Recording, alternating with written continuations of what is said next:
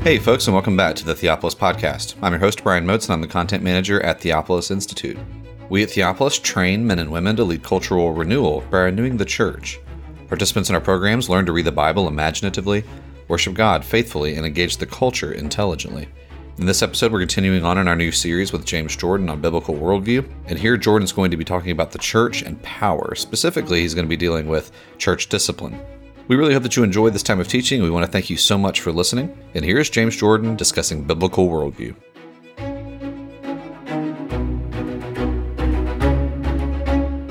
Started that off by talking about the nature of the church, because the church is the place where God visibly meets with, with his people on the earth, and it corresponds to the Garden of Eden in the Old Testament which is the place where God made man and initially met with man, sent him out to do his work, and then man comes back into the special presence of God on the seventh day to have his works evaluated. And so there's this twofold character of the Christian worldview. There's what we do at the throne of God, there's what we do when we're sent out from the throne of God to accomplish the cultural mandate, but there is a certain primacy and centrality to what's done right before the throne of God. And in that sense, the church has a primacy among the institutions or activities on the earth. And we stated that there are three senses in which we use the word church, right? There's the people of God. And the people of God is set over against what? Them. Them, right, the world, the enemies of God. Then we talk about the church as a worship, worship assembly, and the church as a worship assembly is set over against everything else Christians do. The sabbatical calling, the cultural calling. And then we talked about the nature of the church as a government, and the church as a government is set over against other governments, family, individual, or economy, and the state. And we saw that the New Testament books, uh, Ephesians would concentrate on the church as a people of God, First Corinthians on the church as a worship assembly, First and Second Timothy and Titus on the church as a government. And we said we can recognize the church as a people of God in terms of its lifestyle. We can recognize the church in terms of a worship assembly, a kahal, in terms of its worship, and we can recognize the church as a government. The Hebrew word adah is the word here, as in terms of its government. Simply that it exists as an institution on the earth separate from the other institutions. And last week we talked about the true church, and we said that the true church is the church of right now. That there is a church which will exist on the last day of history, and that church will consist only of the elect, which will also be those who persevered to the end. And we can say that in terms of the eternal decree, those are the ones that God set His particular affection upon from the foundation of the world, and those and those alone are the ones that Christ died for. But that doctrine does not mean that history is irrelevant, and that is an unfortunate conclusion that's often drawn. We said that right now, at this slice of time, the church consists of those who are baptized, professing members of the visible church.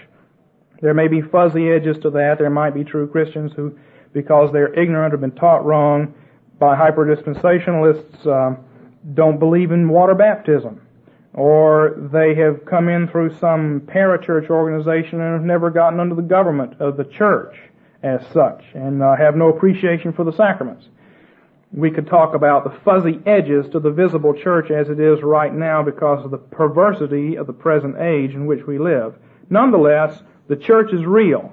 And the church that you see is the real church. In fact, it's the only church there is right now. Right now, there is not an invisible church hiding inside of a visible church. Right now, there is the church of right now. We can say that the truly elect are in that church and we can call them invisible because we don't see who the truly elect are. But because we don't see them, they're really irrelevant as an ecclesiological principle. The church can only deal with what's actually here and what it sees. Does, does God care about this church? We said yes. Jesus wept over Jerusalem even though it was full of apostates who were not elect, who were reprobate from the foundation of the world, whom God was going to destroy. What was he doing weeping over them then? The church is real to God because God chooses to make the church real to himself. And right now, if you're in the church, then you are counted as and treated as a child of God. Counted as and treated as a Christian, and there's nobody who can be anything more than that. If I'm elect and you're not, I'm still, in the eyes of the church, counted as and treated as a Christian. Because you can't know that I'm elect, because the hidden things belong to the God. And you can't know that I'm regenerate, because only God sees the heart. And man looks on the outward appearance. And so we have a visible church ecclesiology or a historic church ecclesiology. We don't live on the last day of history when the pure church is the only church that exists. We live right now in the church that God cares about, the church that we pray for, the church we deal with, the church we address as elect, and that the New Testament addresses as elect, calls the elect lady, is the people who are in the church. You as an individual may not be elect, but you're in this group and this group is elect, and it's addressed as elect in the Bible. Now, we must turn this week, and if you missed last week's lesson, I'm just building on it. Uh, you should get the tape and hear it if that seems strange or unusual to you. We need to move on to talk about the power of the church. Now, there again, we've got three overlapping senses of the word church. As a people of God, the church's power is ethical. it influences the world.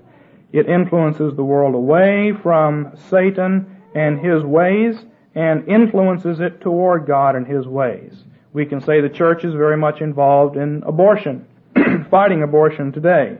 Even though it's not the institutional church many times, it's groups of Christians in, say, a Christian Action Council doing this work. That's the church as the people of God influencing the world. And we can talk about the power of the church as a worship assembly, but we're going to defer that and we're going to move to talking about the power of the church as a government. And right away we're into an area that modern evangelicalism ignores because the power of the state is the sword. We all know that. The power of the state is the power to put someone to death. And if you have the power to put someone to death, and God has given it to you, and He has given it to the state, Romans 13, Genesis 9, then you have the power to administer other kinds of physical punishments as well, physical or pecuniary economic punishments. The state has the power of the sword, and that's the symbol. And the family has the power of the rod. It has the right to use a stick to hit children with. Uh, don't believe the Bible gives unto the husband the right to hit his wife with a rod, but there is a power to inflict pain to a governmental authority, and in the book of Proverbs, the symbol of that family power is the rod. We may say that whether it's a rod or a belt or even a hand whether it takes the form of sitting in the corner or getting whipped on the fanny or not getting to go to the movie or going without dessert, it's the power of the rod. Okay? That's the power of the family. What's the power of the church? Well, it's not preaching. Because every Christian preaches or teaches the Word of God. And it's not preaching because that's addressed to everybody. The actual power of the church over its members is in the sacraments. And you see, there are all these groups around who call themselves churches, but which have no sacramental theory and no church roll. Uh, we say that the ch- there are fuzzy edges to the church today, and so we would count these as real churches, but in a very sad state indeed. The power of the church lies in the sacraments, not just in teaching or preaching, because all of us do that, but in the right to admit to sealing ordinances or to exclude from sealing ordinances. That's where the actual power lies. Okay? Now, this special power in the church is under the oversight of officers. Someone has to administer this power, and that's what church officers are for. Not deacons. Deacons are assistants to the special officers. All of us are general officers. When we talk about worship, we'll talk about that. The reason our worship has so much congregational participation is because we believe very strongly that we are all priests before God's throne. But the actual guarding of the table is the duty, special duty of the officers. Here again, teaching the Bible or explaining the Bible is something that every Christian can do. Not all can do it equally well. There's a special weight attached to preaching which is done under the oversight of officers in a worship service, and we'll come to that. But the actual locus of power is to admit to or exclude from the sacraments. Uh, I'd like to say just a few words here about preaching because generally speaking, in our culture, we associate the particular strength of the church as teaching or preaching the Bible. As I've said, you see in the Bible, and we all know that every Christian has uh, to do that. And as I said, there is a special kind of preaching or a special power of preaching in the church under the oversight of officers. However, preaching is not the same as the word itself. Preaching is exposition of the word. In fact, if you'd like to see that dramatically set out, we could look at Luke chapter 4. The reason I'm going into this is that the sacraments are visible words. The sacraments are on the same level as the Bible as far as being manifestations of the Word is concerned. Preaching is not. In that sense, you could say that preaching is subordinate to the sacraments, although that would be cutting the pie the wrong way, and we'll have to talk about that some. But the Bible distinguishes between reading the Word of God and preaching or teaching the Word of God. Notice how it does it here in Luke 4 verse 16. And he, that is Jesus, came to Nazareth where he had been brought up. And as was his custom, he entered the synagogue on the Sabbath and stood up to read. Alright, now look at verse 20. And he closed the book and gave it back to the attendant and sat down. And the eyes of all in the synagogue were fixed upon him, and he began to say to them, Today this scripture has been fulfilled in your hearing. Now the Holy Spirit calls attention to a distinction in posture. Jesus stood to read the Word of God and sat to preach it. Now that sitting to preach, or sitting enthroned, and there's a reason for that, which I'll mention in just a moment, uh, would eliminate a lot of what people think of as preaching. People think that preaching is a rhetorical event or preaching involves a lot of carrying on or bodily motion. You take a preaching class in seminary and you're taught all the things that you're supposed to do. And uh, of course we do them. There's nothing wrong with any of that, provided it's not a distraction. And uh, since the whole man is involved, there's nothing wrong with getting up and putting the whole man into what you're preaching. In fact, that's probably a good thing, but it's not a necessary thing. And in the early church and in the Bible, you see people sitting enthroned to preach. The reason being that preaching, teaching the Bible is a kingly function. It is the, it is a wisdom function, and wisdom is not prophetic in the Bible. Wisdom is kingly. Want proof? Well, look at the fact that Solomon is the one who names the animals. Sometimes we think in the Garden of Eden that naming the animals was a prophetic function, but it's not. It's a dominion function and it's kingly. And Solomon, we're told in the book of Kings, who is wisdom incarnate before Jesus Christ, Solomon is the one that wrote lots and lots of books naming the animals and trees and everything. And so, explaining the Word of God is a wisdom dominion function and is in the area of kingship. Now, correcting sin is prophetic, and we do both, you see both are conjoined there. But the idea of sitting on a throne to teach the word is appropriate because of the kingly character of showing wisdom forth. And that's why, in the early church at least, uh, uh, teaching of the word was done from a throne. The throne in uh, Latin is cathedra, and the building in which a throne was set for the bishop was a cathedral. Okay? The bishop's throne is a cathedra and the building is a cathedral. You see, we still talk that way, but we don't understand why anymore. But sitting to teach the Word, there's a distinction between the Bible and the Word or the exposition. We can see this same thing. Jesus, it seems, almost always sat down to preach, uh, and he's not, we don't seem to be imitating him in that, which is okay. We don't have to, and I'll show you in a minute. Matthew 5, verse 1. When he saw the multitudes, he went up on the mountain, and after he sat down, his disciples came to him, and opening his mouth, he began to teach them, saying, What do you know? The Sermon on the Mount was preached sitting down, of all the scandalous things. And then Matthew 26, just to confirm this basic custom, Matthew 26, 55. You don't need to flip to all of these unless you want to.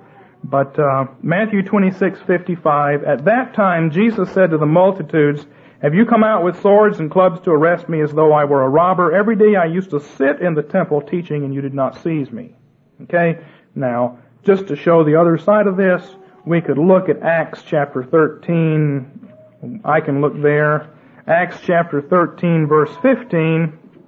Uh, After the reading of the law and the prophets, the synagogue officials sent to them saying, Brethren, if you have any word of exhortation for the people, say it. And Paul stood up, motioning with his hand. He said, Men of Israel and you who fear God, listen. And then he preaches. So, you can do it either way.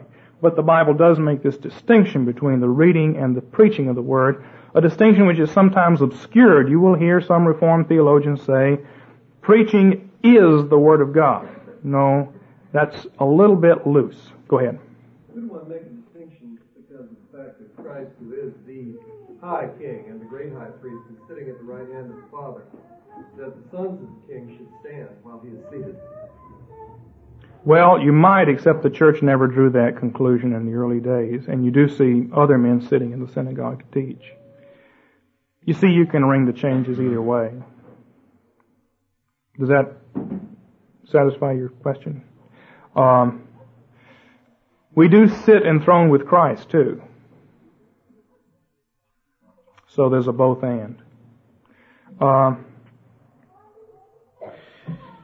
now, the, the point that I want to make from this is that the, the sheer reading of the Word in the service is important. You may not be aware of it, but in Presbyterian Reformed history that has been controversial.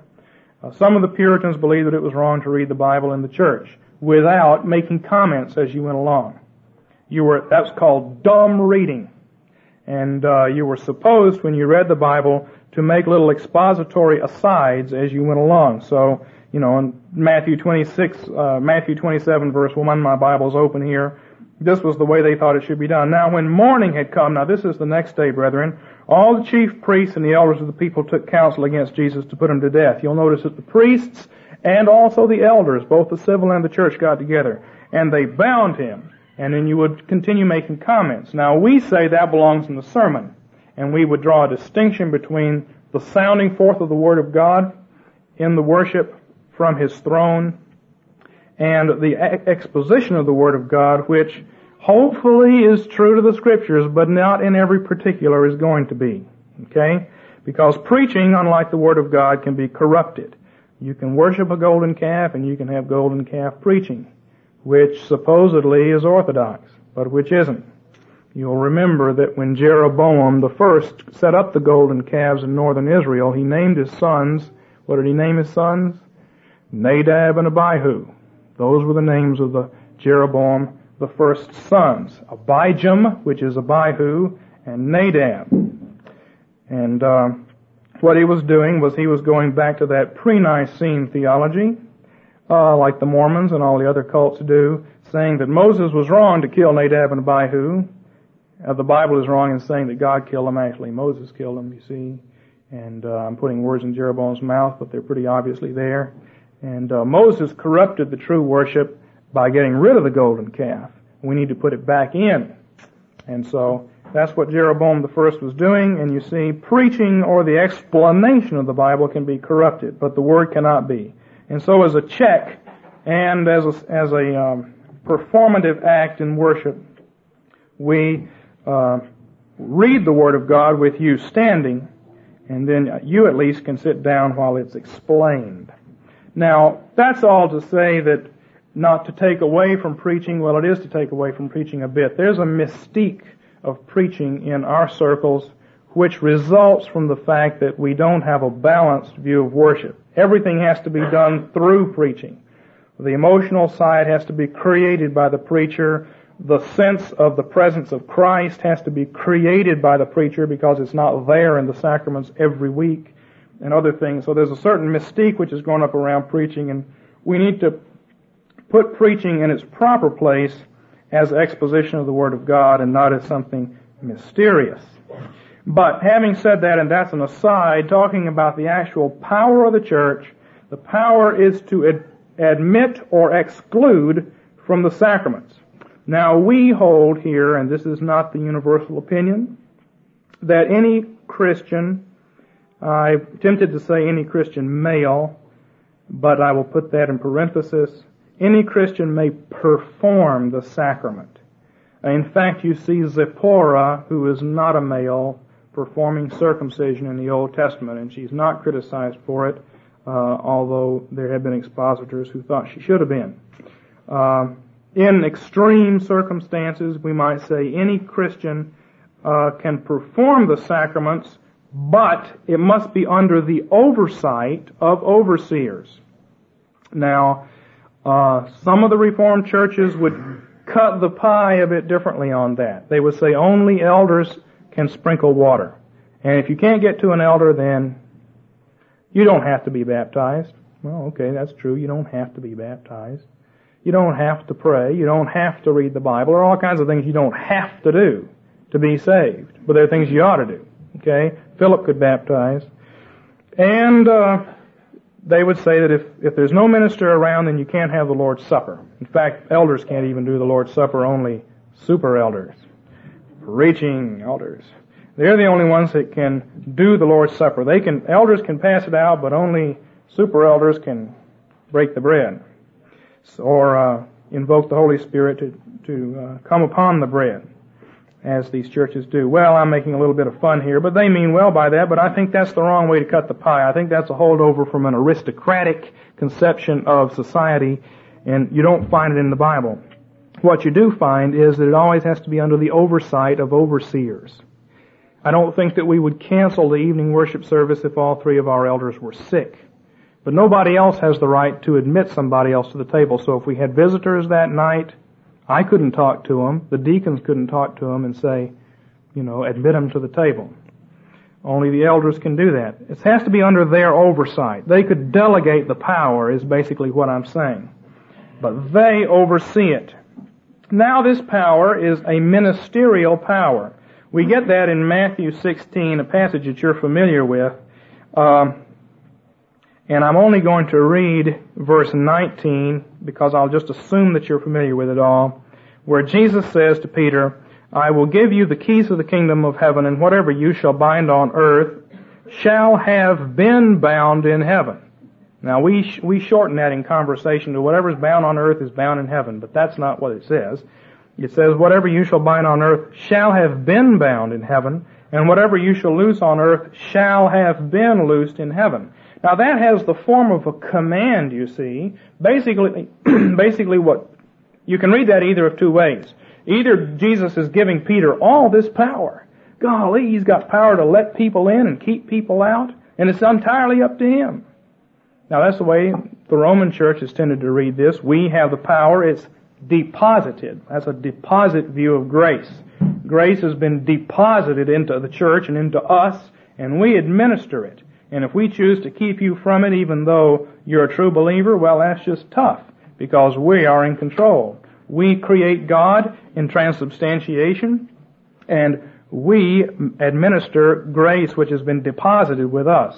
As Protestants, we don't have a deposit view of grace. We have a processional view of grace.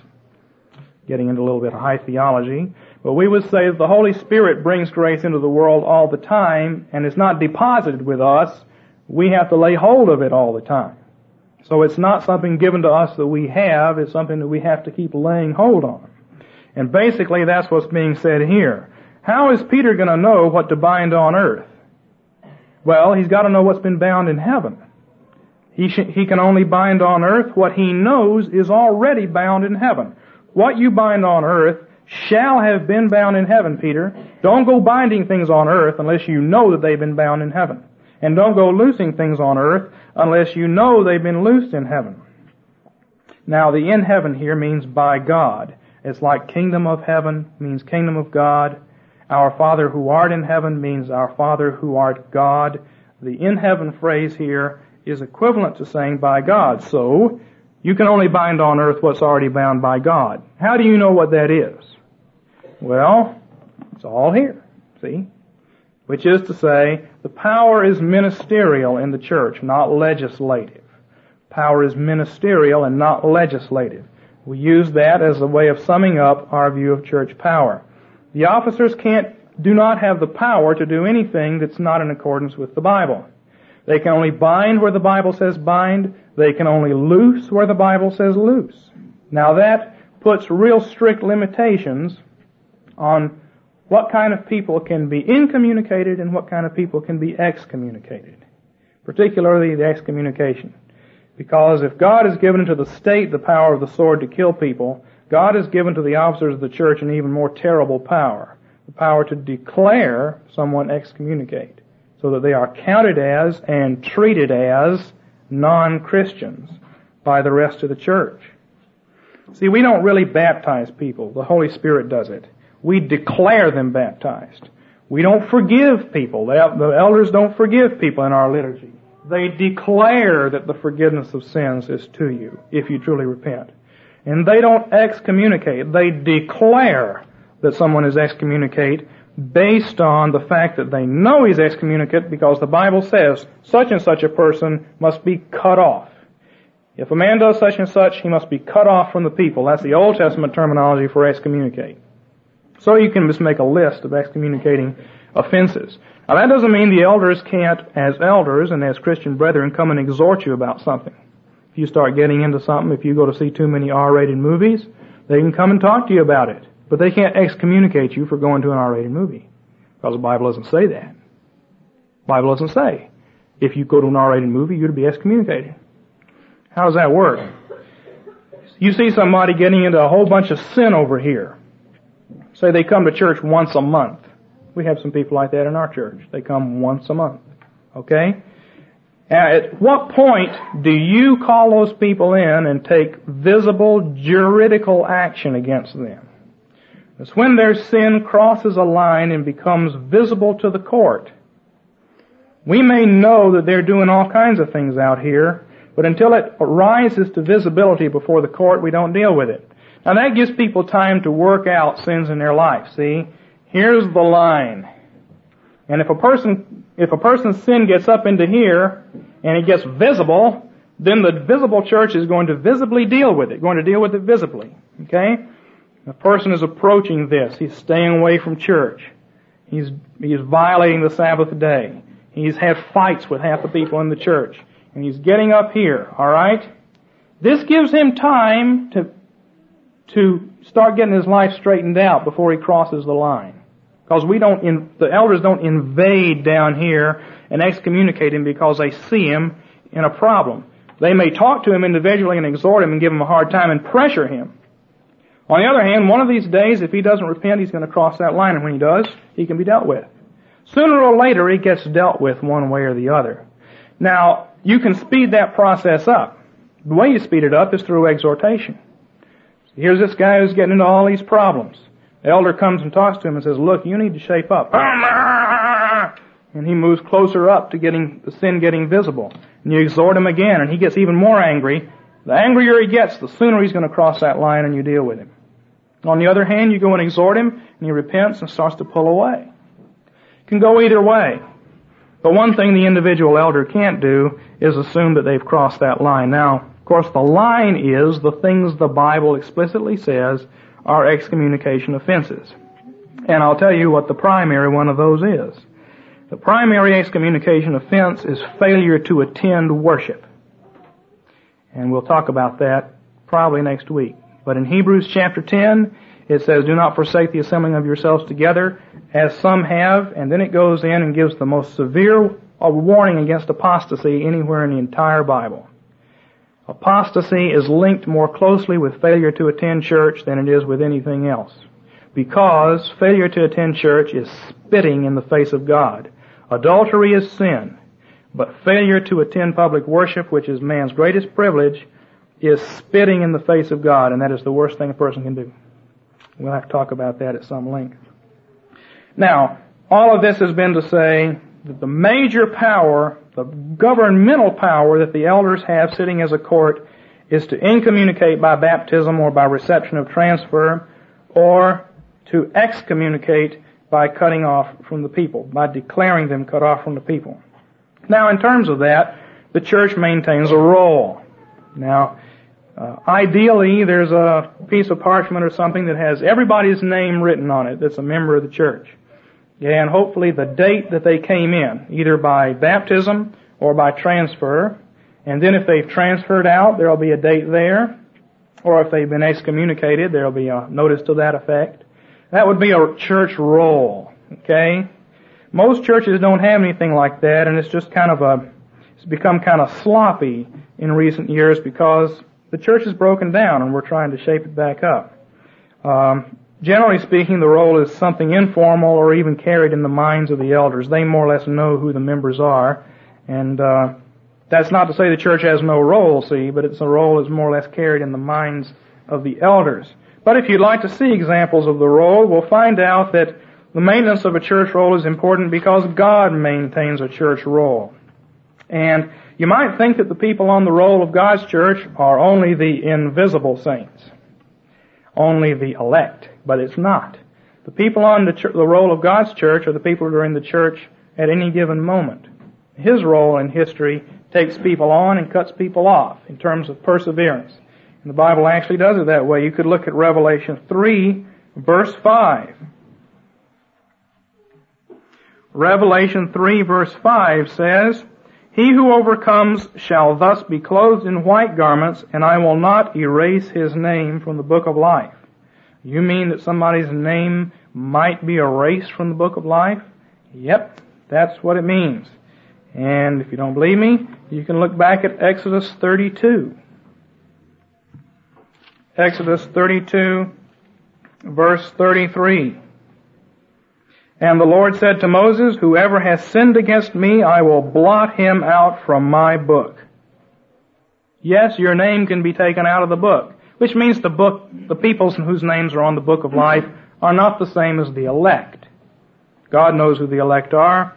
We, I'm not attacking predestination at all. I'm just telling you what the Bible says about the book that's kept in heaven. And the book that's kept in heaven is a list of all Christians, not the list of all the elect. In Psalm 69:28, Jesus says on the cross, "May they be blotted out from the book of life, and may they not be recorded with the righteous." That's specifically being said there in in fulfillment of prophecy is being said about Jerusalem. That's not to say the church has no roll, see, but it's a roll that's more or less carried in the minds of the elders. But if you'd like to see examples of the roll, we'll find out that the maintenance of a church roll is important because God maintains a church roll. And you might think that the people on the roll of God's church are only the invisible saints, only the elect, but it's not. The people on the, ch- the roll of God's church are the people who are in the church at any given moment. His roll in history takes people on and cuts people off in terms of perseverance.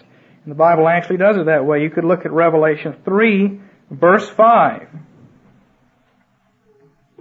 Revelation 3 verse 5 says, He who overcomes shall thus be clothed in white garments, and I will not erase his name from the book of life. You mean that somebody's name might be erased from the book of life? Yep, that's what it means. And if you don't believe me, you can look back at Exodus 32. Exodus 32 verse 33. And the Lord said to Moses, Whoever has sinned against me, I will blot him out from my book. Yes, your name can be taken out of the book, which means the book, the peoples whose names are on the book of life are not the same as the elect. God knows who the elect are. We, I'm not attacking predestination at all. I'm just telling you what the Bible says about the book that's kept in heaven. And the book that's kept in heaven is a list of all Christians, not the list of all elect. In Psalm 69:28, Jesus says on the cross, "May they be blotted out from the book of life, and may they not be recorded with the righteous." That's specifically being said there in in fulfillment of prophecy is being said about Jerusalem in 70 AD. See, it starts in verse 22. May their table before them become a snare, and you'll recall that the Jews were at Passover in 70 AD when the Romans surrounded them and destroyed them. And then it goes on, may their camp be desolate, and, and the whole context here we've discussed before. But the bottom line in verse 28 is, may they be blotted out from the book of life. May they not be recorded with the righteous. It seems that those people were in the book of life and their names were blotted out. So what's the book of life? Well, it's the universal church roll in heaven. I don't know that it's a literal piece of paper. I doubt that. But the figure is of a piece of paper maintaining those who are in the church. And they're in the church today. Today is the 21st. So, second tape in this series will sound 21st. The 21st of November. Who's recorded in heaven? All the people that are recorded on earth. Now, on the last day, the day of judgment, who's going to be recorded in heaven? Only those who persevered to the end in the true faith, which will be the same as The elect from the foundation of the world.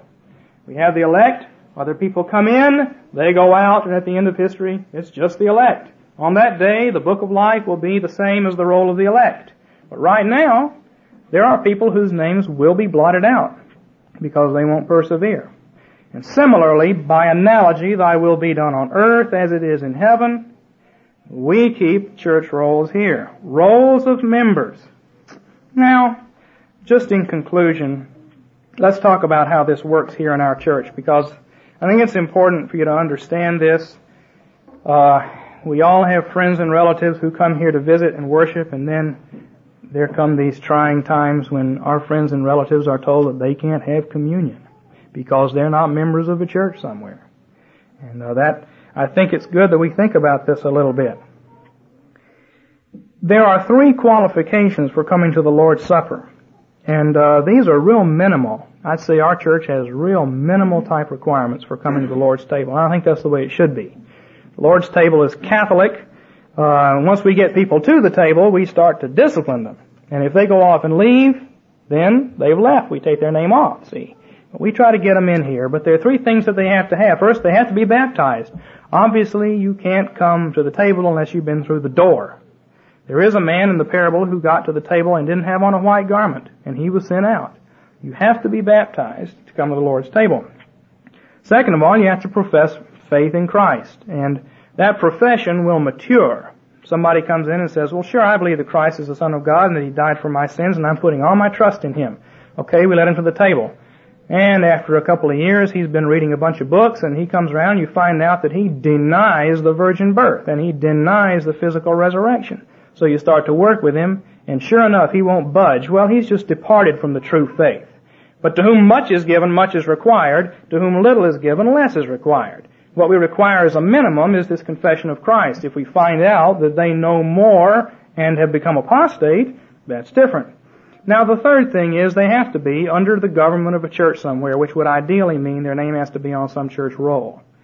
Realistically, that's probably going to be a roll carried in the head of some elder somewhere. Why? Why can't people just come into the church and, and receive communion based on a profession and the fact they've been baptized? It's because they can't be excommunicated. You can't incommunicate somebody unless they can be excommunicated. You see that? Suppose this person comes in and he isn't under government anywhere and he's committing all kinds of sins. There's nobody to deal with him because he's not under government. So the third essential qualification is you have to be under government somewhere. Now that is the controversial thing because there are all these churches around which don't have any type of government. People just get together and sing songs and have, they break bread and, and there's no government. Somebody gets into sin, nobody cares. Well, too bad they got into sin. They don't come around here anymore, but we're not going to go visit them or declare them excommunicated or show them the stern wrath of God to frighten them into coming back. And fear is a good motivation. Jesus said, fear him that can cast both body and soul into hell. Yea, I say unto you, fear him. Fear is a great motivation for salvation. You run into people who say, oh no, I, I want to be saved because I love God, not because I fear him. Well, they're just out to lunch. The Bible says, if you don't love God, at least fear Him. Perfectly good reason to get into the church is fear of hell. It's one, it's a motivation Jesus uses over and over and over again. And the church must show the wrath of God to those who apostatize. That's the point of church discipline, is to show the sternness of God to those who are treating Him too lightly. Okay? Now somebody comes to our church from Open Fellowship Bible Church of Cornland, Nebraska. And uh, he's interviewed by the elders, and he's going to be here for eight weeks working on some project. And uh, they say, "Well, are you baptized? Oh yes. You believe in Jesus? Oh yes." Um, you know, and all that that would be entailed in that question. Running out of time. Uh, are you a member of Open Fellowship Bible Church? Well, we don't have any kind of membership there. Well, do you count yourself? Do you consider yourself under their government? So they could excommunicate you if you sinned. Well, I don't know. Well, maybe they put through a phone call to the pastor of Open Fellowship Bible Church of Cornland, Nebraska. And he says, well, sure, we regard him as one of our members. Well, maybe that would be good enough. You know, the church has fuzzy edges in times of perversity. But now let's say that this man is allowed to come to the Lord's table. And while he's here, after four weeks, he's been working with Bob Simrod and and uh, who else is here? Keith Young. They've been working with this guy, and they notice that he doesn't come home. He doesn't leave the shop at five o'clock. In fact, they came back into the shop one day at six o'clock, and he's still in there talking to the secretary. And this guy's married and has kids back in Cornland, Nebraska. And so, just to make it absolutely 100% crystal clear, one night they come in at seven o'clock, and guess what this guy and the secretary are doing? Okay, so it's two witnesses and a clear case of adultery. And so, now he can be excommunicated because, well, okay, they bring him into the elders. And he says, look, it's my life. You don't tell me what to do. And so now, on the testimony of these two men and the evidence, he can be excommunicated. What we'd probably do is excommunicate him pending trial at his own church. You can always do things pending, see? Receive members into the church pending a letter of transfer. We could excommunicate him from the table here pending a trial back in his own church. Or the pastor of the Bible church might say, I deputize you guys to conduct a trial down there in Tyler. But you see, if he's not on any type of church roll, what can we do? He's not under our government. He's not under their government. He's not under any government anywhere. So he does as he pleases. God is not honored. God's wrath is not displayed as it must be.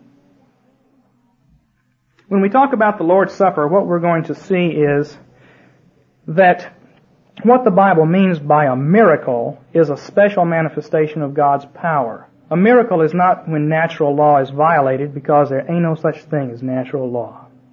A miracle is a special manifestation of God's power, and the sacrament is where the miracle exists in the new, new covenant because that's where the special manifestation of God's presence and power exists. When we get to talking about the sacraments, we'll talk about miracles and then sacraments for that reason. And because of that, excuse me, because of that special manifestation of God's presence and power, it's the special manifestation of God's wrath to be cut off. And that's why it's so important to display that wrath through the ritual of excommunication. Now we don't do like they did in the movie Becket and turn a candle upside down and punch it in the floor. That would be neat. But, uh, we do have a ritual of excommunication, which most of you have seen employed on one or another occasion. And it's very important that the wrath, special wrath of God be powerfully and even miraculously displayed. You can't do that if a man is not under government. And that's why if someone comes here visiting and they just go to church somewhere, but they've never put themselves under government, we can't let them come to the Lord. The elders can't let them come to the Lord's table. I hope you understand that. It's hard when your sister-in-law or your mother or your brother or somebody comes to town and you have to tell them that. It's hard, but it's necessary. And although people get angry and upset, sometimes they go home and think about it and they come back and they say, I can see you're right. Sometimes they go home and think about it and get madder and madder and madder and madder and madder. And it works to their detriment. But that's not our responsibility. Yes? Could you run down the list of excommunicable offenses which are excommunicable at face, not uh, involving contumacy, which I think you mentioned. Well, uh, yeah, the, the, the primary excommunication offense is forsaking the covenant. Okay, not coming to church. We could say it that way. But in general, anything that has a death penalty attached to it is an excommunication offense, and there are a list of those. And then there are offenses in the Old Covenant that say such and such will be cut off from the people. Usually those are ceremonial type things that we wouldn't apply in fact, usually what they mean is, uh, if a man despised the ceremonial law in the Old Testament, that's the same as despising sacraments and worship today. So it is contumacy. But you could go down a list. You could go down and check all those cut off from the people offenses and see probably some of them would still be relevant. Next week we will begin to talk about the power of the church and whether it has the power to tell people they have to come out to work days or not. And we will also talk about informal power structures in the church, and we'll move on to talking about the power of officers in worship. Thank you again for enjoying this episode of the Theopolis Podcast. For more information and for more content from Theopolis, you can check us out online at theopolisinstitute.com. We release new articles every Tuesday and Thursday on our blog, so you'll want to make sure to look out for those. You can also find us on Twitter at underscore Theopolis and on Facebook if you just search for our name. If you've been helped, sharpened, and encouraged by this podcast, we'd really love it if you would go to iTunes and leave us a review. It just takes a few seconds, and it really will help us along in getting our content in front of new listeners. That's all for now, friends. We really look forward to being with you all again in the next episode. And as always, thank you so much for listening.